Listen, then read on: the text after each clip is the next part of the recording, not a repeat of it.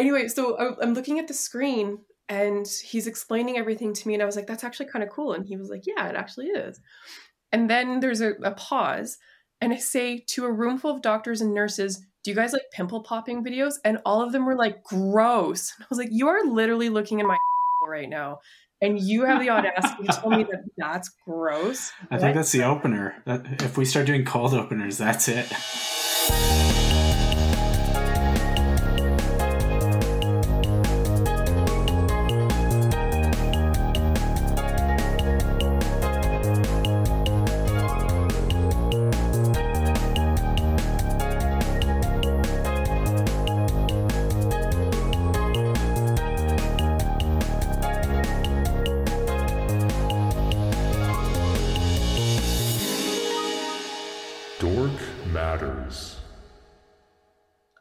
Pictures somewhere if you want to see.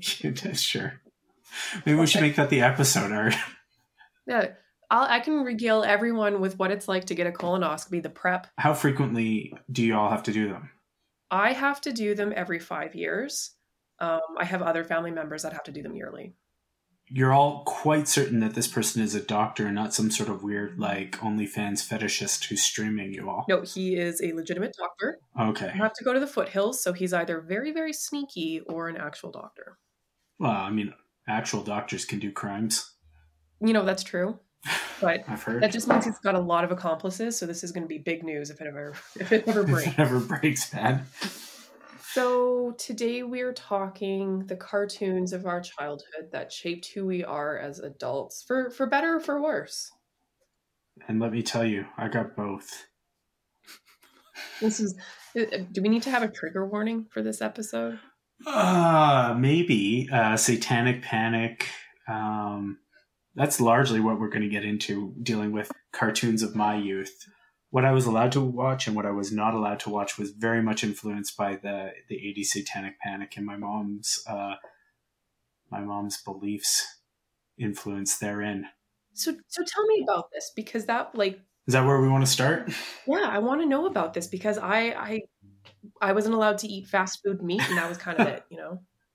I love that. That's great. Um, I mean, I was raised, you know, in varying shades of, of Christian that could be described as fundamental, uh, depending on the year or whatever was going on at the time. Um, and part of that was uh, a phenomenon in the 80s known as satanic panic. If you've always hated pop music and suspected that rock stars are somehow doing the devil's work, then you'll appreciate this man. Hello, this is Pastor Gary again, and I'm doing a message called Rock a Bye Bye Baby about the rock music craze. From his television studio in Santa Ana, California, complete with fog machines and fancy lighting, Gary Greenwald is leading a personal crusade. If you listen closely, he says, the devil is speaking to us on many long-playing records, his message embedded backwards at 33 and a third RPM. It sounds familiar, but I don't think I know the nuances of it. Basically, uh, during the 80s, there was this huge, huge sort of swell of concern about satanic rituals and satanic influence in uh, North American culture. And of course, you know, spurred on by uh, Christian conservatives, um, you know, the shift in the governing powers back to uh, conservatives in the early-ish 80s, I believe that was. And uh, that led to all sorts of different things that kind of originated in eight, 1980 with uh, some different publications that talked about you know the spreading satanic influence. And it and it kind of peaked in the mid early to mid 90s I guess or or hit its denouement at that point.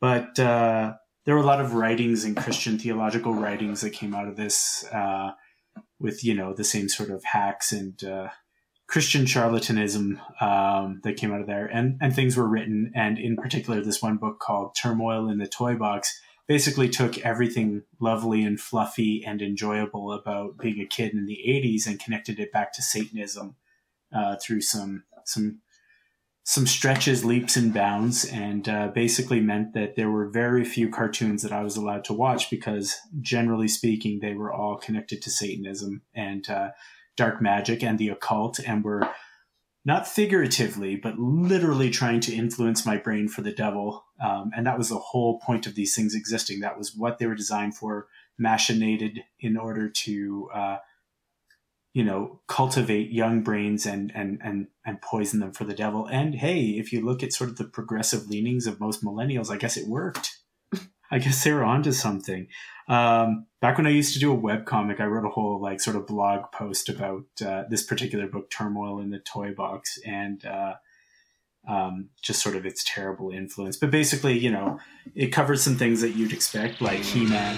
And the masters of the universe. Oh, you can see the Satanism there in the weird creatures and Skeletor and shit like that. But then it went on to cartoons like Care Bears. No, not Care Bears.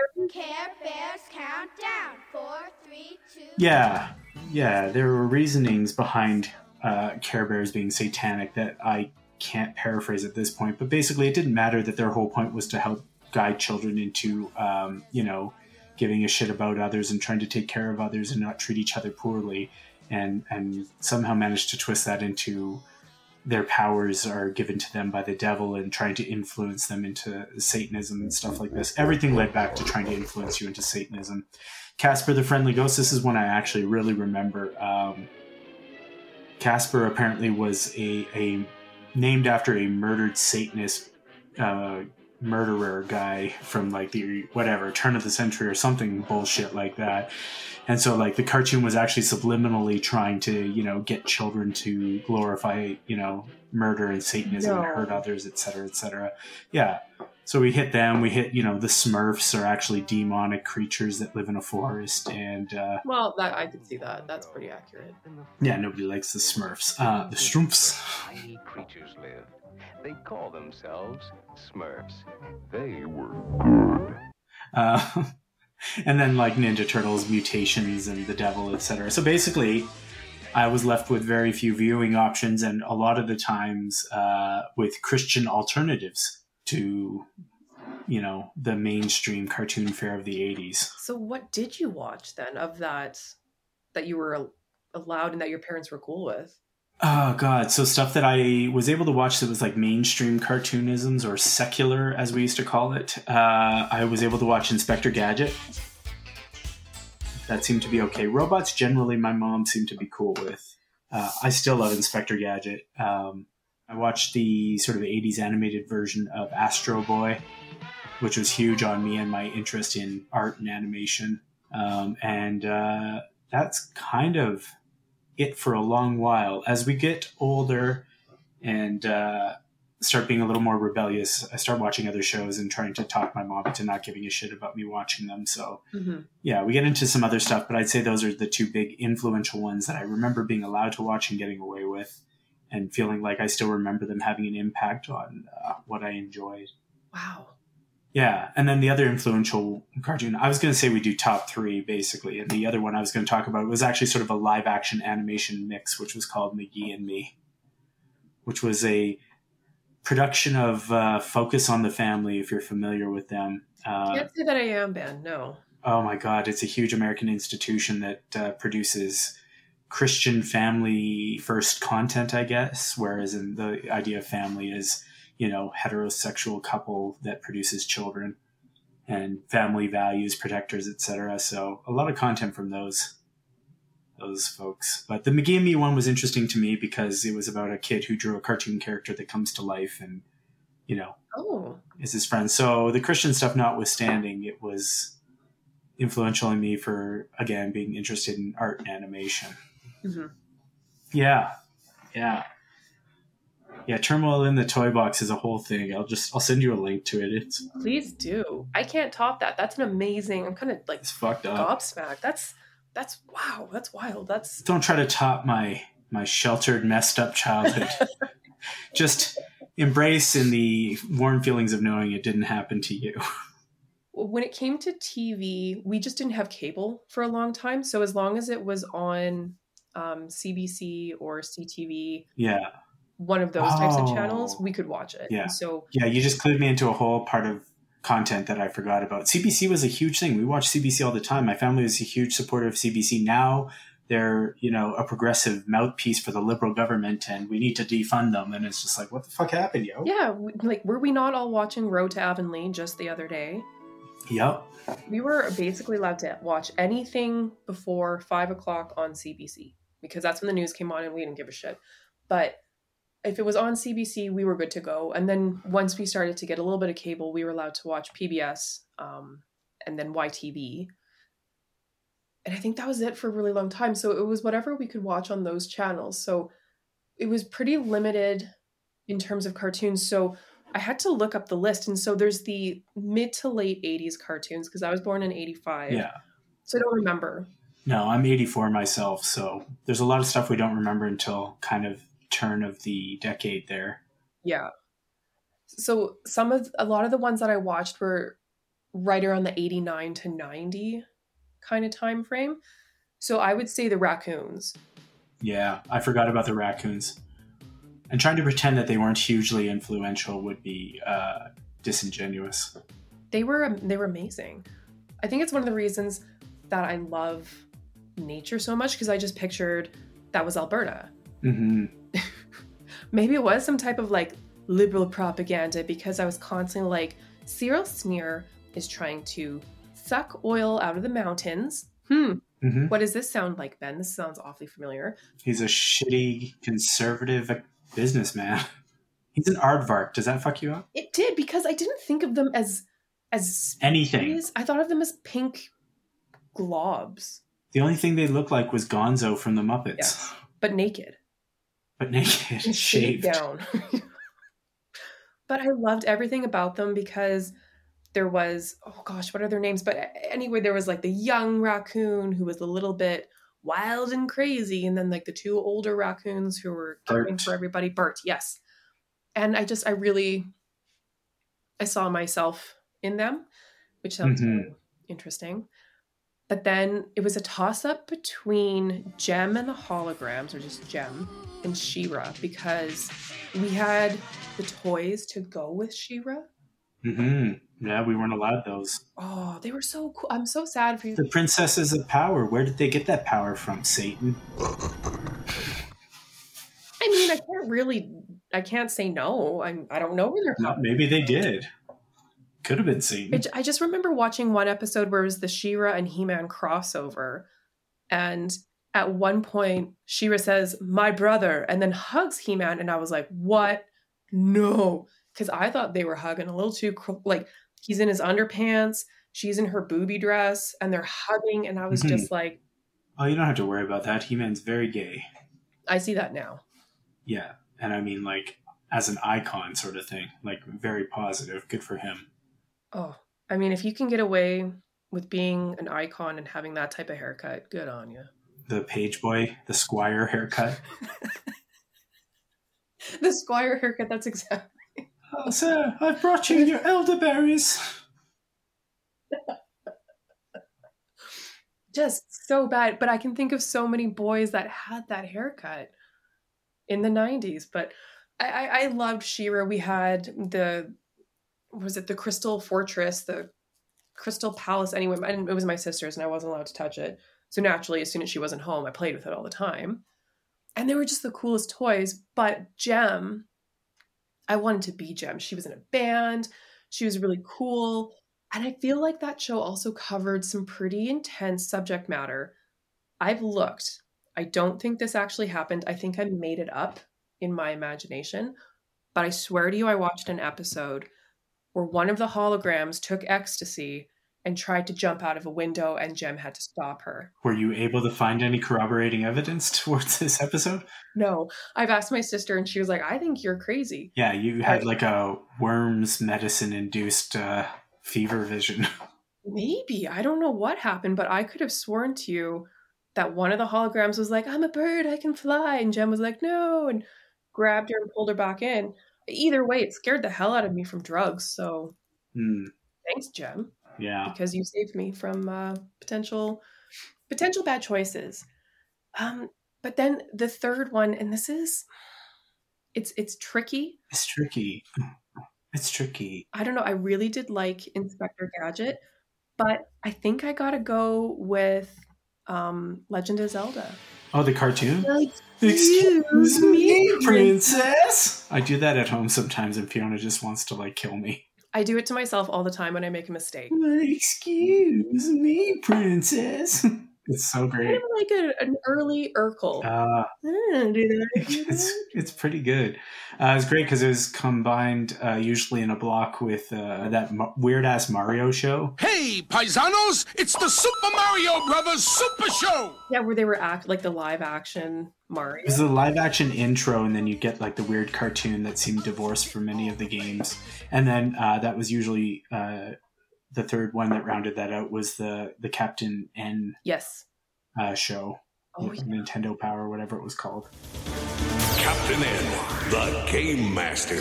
No, no, I'm taking it back. I don't pick Link or Legend of Zelda. I mean, we don't usually let people walk things back on Dork Matters, but this time, yeah, you know what? You're the judge. I'm, I'm, I'm taking my mulligan. I'm taking it back. Okay, okay. I'm going with Rocky and Bullwinkle. Oh shit! Right? Yeah, I watched a lot of it in the '80s. It was one of our safe shows. Yeah. It, my dad used to watch it with me because it, it- when it, it's it's an old cartoon, but it was really hammered on the TV when we were growing up, right? So It was always on, and the VHSs were at the video store, and you know your parents recognized it, so they bring it home. oh yeah, we were allowed to that, like that was the one where Wow! if it came on, it was also bedtime. Hey, boo Want to see me pull a rabbit out of my head? Oh, Bullwinkle, that trick never works. Uh, nothing in my sleeve. Wow. And then he pulls the lion out. I've been doing that voice since I first saw that cartoon. As like a three-year-old, I fucking love it. That one part I loved um was Dudley Do Right.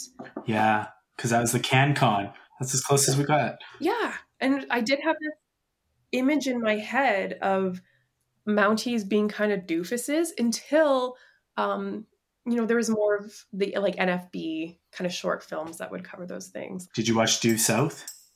Oh yeah, did I watch Due South? Yeah, of course. One of the greatest um first episodes of a TV series ever. I can't remember it uh, at all. Oh. So he's walking in this like so it's Leslie Nielsen, as you know. Walking in this like gorge, like big ravine type of thing Leslie Nielsen's in Due South? for one episode. That's how Oh, it gets wow. started. Because he's walking. Is he Canadian? Leslie Nielsen was Canadian, yeah. Yeah, yeah, yeah, yeah. Yeah. Okay, I remember this. My vague recollections. I remember so well because my dad looked at me and he was like, "Oh, that's a good line," because you hear like a gun cock and there's no one around, and he turns around and he says something like, You're going to shoot him, Mountie? They'll hunt you to the ends of the earth. and then they shoot him, Oh, right? And then so the whole story of Due South is um, Paul Gross. Paul Gross. Why do I remember that? Because it's Paul Gross. Come on. Yeah. Because Paul Gross is Leslie Nielsen's son, who's trying to find his father's murderer in America. Boom. oh, in the show, I was like, Paul Gross is Leslie Nielsen's son. What? Well, in the TV show. The TV. yeah, no, I'm with you now. Uh, It's important to remember that I don't have two degrees. I have three, Ben. Oh, the fuck? What's your third one? I have the BFA, Yeah. um, Bachelor in, Ed- in Education, and then a master's degree in education. Oh, I thought you just skipped the Bachelor of Education and you were able to jump to Masters. No. You do um, an after degree. So instead of it being a four year degree, it was two. Oh, shit. Well, that's too many degrees. That's why I don't have any, because you took them all. You just wait until I apply for my PhD. Oh, are you really going to do it? Don't go and do it? Yeah, I'm going to apply. I, I, I've got a plan. I want to go be an assistant principal in a couple schools, Mhm. get some experience, understand, Yeah. and then I'd like to apply to do my PhD. Nice. That sounds great. Uh, before I found out how much uh, work being a stay at home parent was, I had this grand um, dream of uh, taking my bachelor in science through Athabasca. Um, I got approved and stuff and entered into their uh, biology stream, and I was going to do that. And then I just didn't because it turns out watching a kid gives you about an hour or two a day where you're not watching them and dealing with them. And uh, all you really want to do is uh, literally anything that doesn't make you think about having to watch them again in a couple hours. so you make a podcast. so you make a podcast. Well, I hope you eventually do that, but I understand completely. Yeah, Yeah. whatever. I uh, we'll see. Um, that was a good pull though. We got way off topic. We, we did. So cartoons. We only told two. Well, I did that kind of pseudo live action, but I'm going to dump that. I'm glad we talked about it as a little bit of an uh, like color. Yeah. Um, one of my other ones has to be I love the raccoons. I want to do that, but I don't want to chomp, uh, you know, bite your style or whatever. Don't do it. It's it's definitely up there. Raccoons, I watch the hell out of, and I think it's a very Canadian show Mhm. in a way that not many shows are. Um, but I feel like Transformers has to get mixed in here somewhere. Again, like somehow I got away with a relatively violent show like Transformers because they were robots shooting each other Yeah. as opposed to real humans or something like that. So it's a theme. Astro Boy, Inspector Gadget, Transformers, a lot of robots involved. Yep. So that's of your childhood, and then there's kind of the myth of the preteen years. So before, like when you're maybe eight to eleven, were there any cartoons in that span that you really remember having a huge influence on you? That's tough. My memories are uh, up until like a couple years ago aren't very good. Uh, I think I might be blocking stuff out, but um, not. You know what? I don't know. Maybe, maybe something like Darkwing Duck. Shit, no, it gets it gets blurrier, harder to remember. What about you? Maybe you'll jog some stuff for me. Uh, I would say Sailor Moon was Oh. a huge, huge influence on me from like grade four till about grade eight. And then once I got into junior high, it was like my dirty secret. I loved Sailor Moon. I watched it. I collected Sailor Moon everything cards, comic books, coloring books, action figures, everything. The best Christmas of my life. I remember my mom was like, I went to Dragon City Mall. I went into one of the shops there and she, like I can't remember what it was called and she just went to the person at the till and was like, "Take me to your Sailor Moon stuff." And this woman brought her to this section and my mom was like, "Oh my god." And she just bought me everything because it was also cheap, right? Like a comic book or Because it was bootleg. yeah, it was bootleg. So it was like a dollar for a coloring book. She was like, "Shit, I'll take 20." Nice. And it was the greatest Christmas of my life. Oh, that's really sweet and It- wholesome. I had so many Sailor Moon cards. I still have them. And they were beautiful. And I remember we had exchange students uh, from China, and they didn't speak a lot of English. But one day, one of them saw me drawing Sailor Sherry and Terry. Um, Sherry saw me drawing Sailor Moon. No, that wasn't really their names. That was actually their names. I swear to you. That's literally the twins from The Simpsons. I know. They weren't twins though. One was a couple years older and one was my age. And so Sherry was my age. And she saw me drawing Sailor Moon poorly. And she started bringing in all of her cards. And that's actually how we became friends and how we started. Um, I would teach her little bits of, well, I didn't teach her English. I mean, we are just kids, right? We would just talk about Sailor Moon and it brought us together and I loved it. So I, I still love Sailor Moon, but that was huge. Well, Lexi, I've got a surprise for you. Guess who's here tonight? Is it Sherry? It's Sherry. Oh my God. Bring her on out, everybody. Oh, she was so lovely. This is your life. I remember and I, that was how I made friends. It was um, there was a girl in my class, Sydney Koch, and she she was a very lovely, very kind person. I was kind of a, a shitty little kid, but we were friends over Sailor Moon. I can't see that. I would no, I was a ter- I was not. That was a tough one, but I Oh. still remember she she put a little note in my pencil box one day that said, "Dear Alex, do you still like Sailor Moon? Yes, no," and then you circled which one. And What did you circle? Don't leave us hanging. I think I circled yes. Nice. because it was very important. But that was also the Power Ran- like Power Rangers were coming in, so I had to make a choice. But I would say Sailor Moon was really, really influential on me. But then so was X Men. Oh yeah. As we start getting into that like pre-teenage, yeah, X Men's Yeah. definitely their reboot. Reboot. Yes. Another great Canadian production. Uh, I forgot about Teenage Mutant Ninja Turtles somehow. Uh, How could you do? I is the first show that I watched illicitly. I knew I wasn't allowed to. My mom said they were evil, um, and uh, I wasn't allowed to play with the toys. And I still managed to like go to friends' houses and watch episodes of Teenage Mutant Ninja Turtles. It was so fun It was a great show. and radical. Yeah, and uh, yeah, that's I still love those radical green turtles. I can't walk over a sewer without being like, "You down there, yo, Raph." Raphael was my favorite. My favorite was Donatello. Really? Was it because of his Yeah. leadership? No, it's because he had a bow staff, and I thought a bow staff was cool. It turns out it might be the lamest fucking weapon on the show. No. but I liked it, and I still do. took me a long time to admit to myself that Michelangelo wasn't really my favorite. It was Donatello. just yeah, go with it. He was the sciency kind of one too, wasn't he?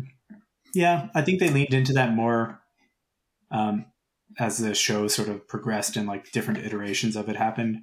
Like it was always part of the song Donatello does machines, but uh, No, he really didn't. you know he didn't do that many machines on the show that I recall. I seem to remember him being surrounded by books. Like he'd be sitting there, oh, hi guys. Definitely more studious. You just made me think of another show, and then I lost it while I was talking about turtles because that's who I am now. I can prattle them off because I had to do a little bit of um, a look through to remind myself of all the different shows like Dragon Ball Z. Dragon Ball Z was huge, So good. huge. Do we want to get into any of these anymore? Is this is this sort of it? Or are we just going to recap all the shows that we like to watch? I'm just going to read you a list of uh, Come TV down shows. nostalgia lane with us. This was the time I think that the the shows of the late 80s early 90s formed who I am as a person I think because watching shows like She-Ra or Jem I think of myself as a strong feminist who also likes a good booby shirt every here and there why not hey I was going to get into the same sort of uh, concept with uh, like Inspector Gadget uh, showed me sort of the ineptitude of the white male and how they still managed to stay, you know, the central focus, even though a uh, smarter woman is actually doing the work. And and maybe it's insidious, but that's where it started for me. My dislike for white men. how do you feel about dogs that are very smart I, uh, it's fine. Dogs scare me. I got chased. A dog busted through a window when I was delivering flyers once as a kid, and it like it was friendly, but it knocked me the hell over on the sidewalk, and I'll never forget that. oh that's scary but It's traumatizing. but then you watch Penny and Brain help hmm solve all those crimes Yeah, no, Brain's great, trusty, hardworking, but Mhm. yeah, you know the dynamic of this gigantic oafish white guy who takes all the credit for everything, doesn't solve a goddamn thing, and has millions of dollars worth of tech built into him is is a wild ride. It's kind of like the child's version of RoboCop, wasn't it? Yeah, kind of. But, uh, you know, in Robocop, he's still sort of considered competent. And I know that Inspector Gadget is wildly influenced by, like, Inspector Clouseau and, and the Pink Panther stuff. And, like, Yes. yeah, the incompetent inspector is a great sort of kind of an amusing archetype. But it certainly led to my interest in sort of uh, post humanism, transhumanism, whatever you want to call it, and uh, sort of technological influences, uh, singularity approaches, and that sort of thing. That's a really interesting one. Hey, that the the early cartoons shape who you are as a person, and then the later cartoons shape more of who you are as an artist or creative individual. Because I was thinking like Sailor Moon, Powerpuff Girls, X Men, Batman Beyond, like that. Those kinds of shows were my favorite. Oh, Batman Beyond. Right? So good. That really Yeah. like gothic kind of stuff. Ooh, speaking of gothic, let's not forget about gargoyles. We are defenders of the night. We are gargoyles. How have they not brought gargoyles back yet? Did you know it was only one season? No, it's uh um sorry, I just read about this recently. There's the main first season and then they do um, some amended uh seasons that follow with like no, subtitles and stuff. I thought it was only one. I'm going to Wikipedia. We should have a sound effect for that. It does shift tonally very significantly. The reason I'm I'm I'm not 100 percent on this, but I'm going to surmise that the reason that you think it was one season was because uh, wherever we watched it, I can't remember what station was covering it, probably YTV or something. Uh, they only had like the one season basically replaying on on uh, like over and over again. It would cycle back to the beginning after the first season. They didn't Yeah. show the other couple seasons. Oh, that makes perfect sense. Yeah, when I picked my top three, when I gave you, or at least my top two, with giving you uh, Astro Boy and Inspector Gadget. Mhm. Astro Boy is the very first cartoon I remember watching, Oh, really? Yeah. uh, and I have vivid, vivid memories of the uh, theme song from the beginning and the end. And basically, at the end, there's this flip sheet of uh, a running animation sequence that they show hmm with Astro Boy running, and then he takes off and flies away after that. And that's where, oh, I want to do animation Mhm. came from. And I found out how much work that was and decided to find some easier way of doing art, which led me to comics, which are not actually that much easier, but they're easier than animation Oh, by a very far shot. yes. Good grief. But that makes a lot of sense that those formative years that had such a big impact on you and your art style and just even your pathway. That's amazing. Yeah, what's the first cartoon you remember watching?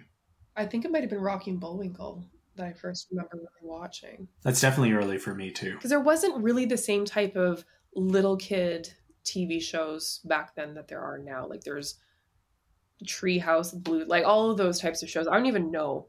Um, Oh, we'll have to do an episode on children's television, or at least the children's television of our youth, um, because we have to talk about like Mr. Oh, Dressup, yeah. Fred Penner, the Friendly Giant, Polka Dot Door. I the friendly giant made me feel sick. Like it just all. Oh, really? yeah, it just made me feel like sleepy and unwell. I mean, it's boring.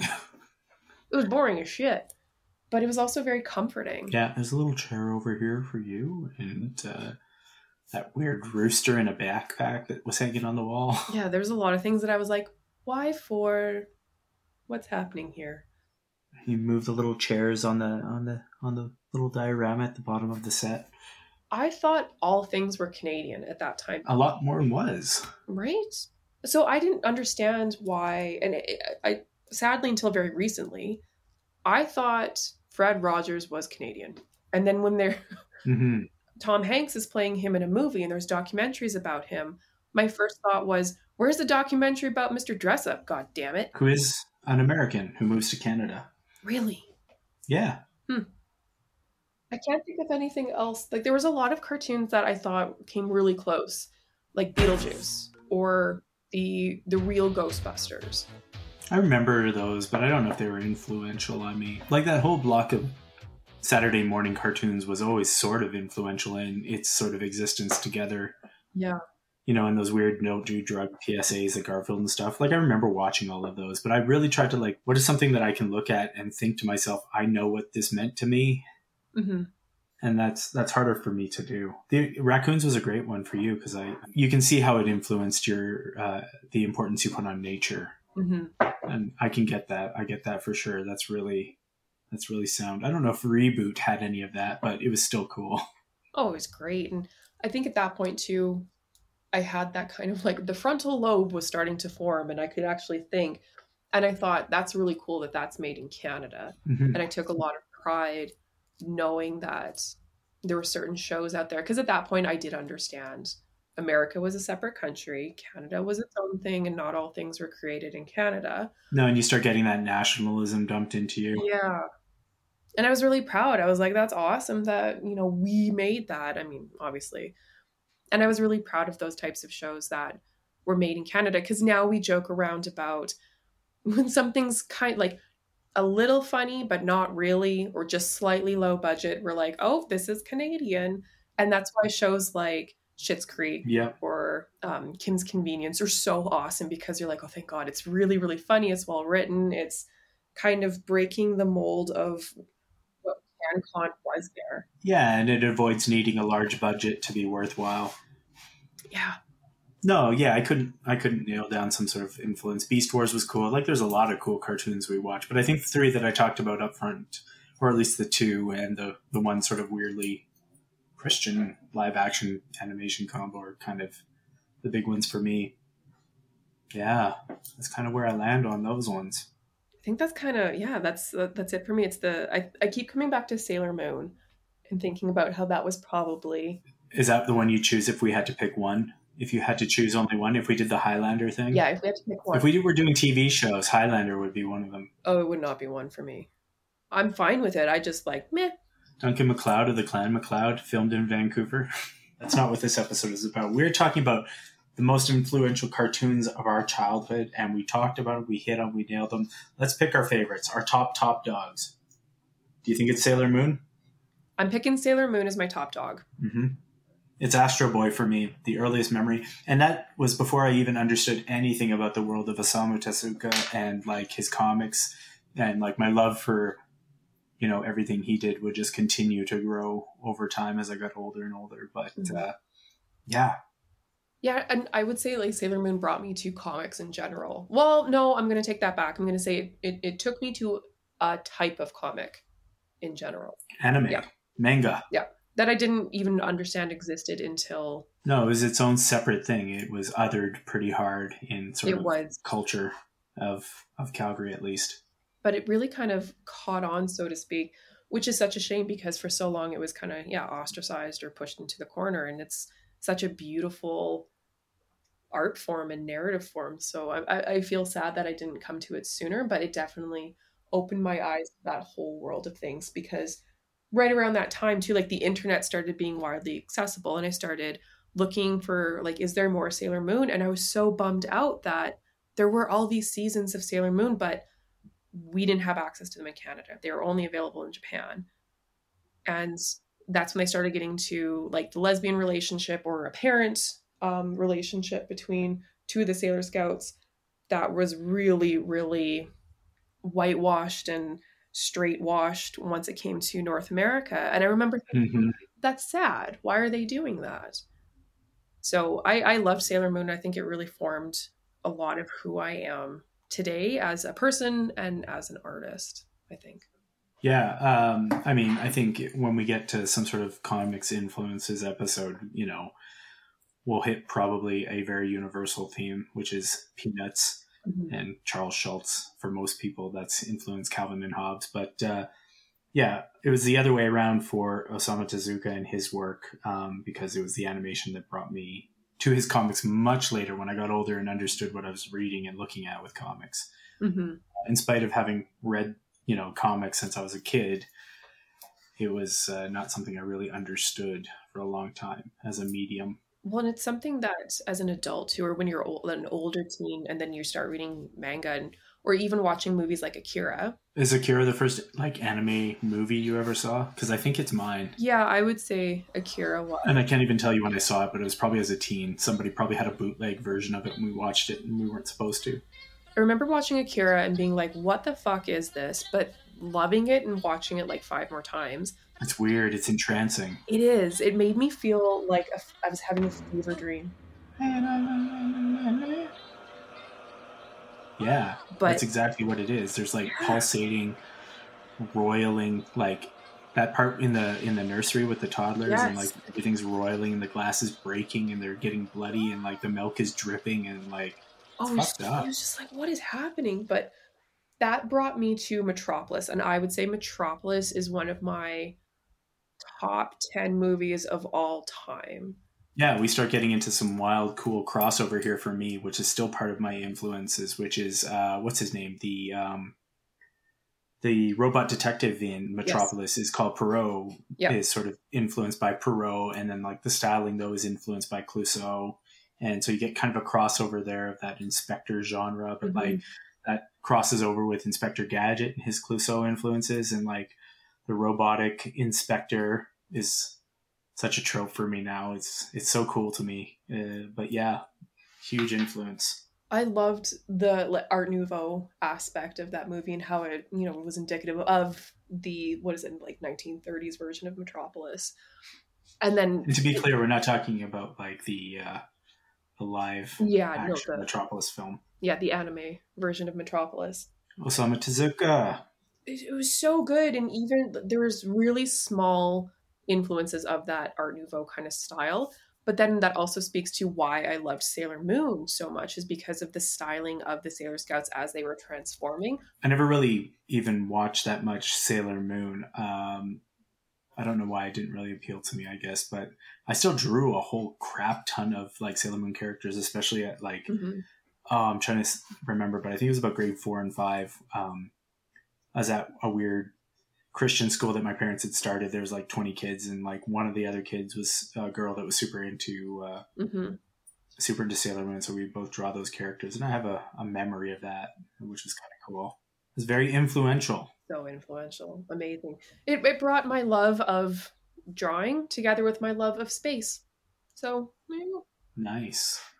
Yeah, one of those things that I really loved about like the Osamu Tezuka work is that uh, that sort of idea of uh, the characters that he draws um, are actors in the different shows and like different comics. Mm, I always thought that was such a wild and cool concept uh, that I'd never seen anywhere else before. So like you'd see those same looking characters like Duke Red and stuff from Metropolis, but like that same archetype character would show up as somebody else in a different bit of his work. Yeah. That was always wild to me. And you don't really see that anymore. I think Archers tried to do something kind of like that, but people don't really seem to. It's not the same.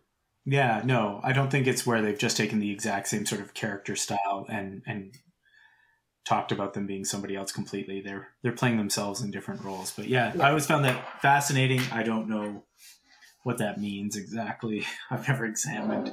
But it's just a, it's an interesting way to use cartoons to approach different themes or concepts in ways that I don't think a lot of people would think of, especially adults, because you see cartoons as something for little kids. But Mhm. really, it I think we've it's like video games, and we've kind of talked about this. It's surpassed an age range at this point.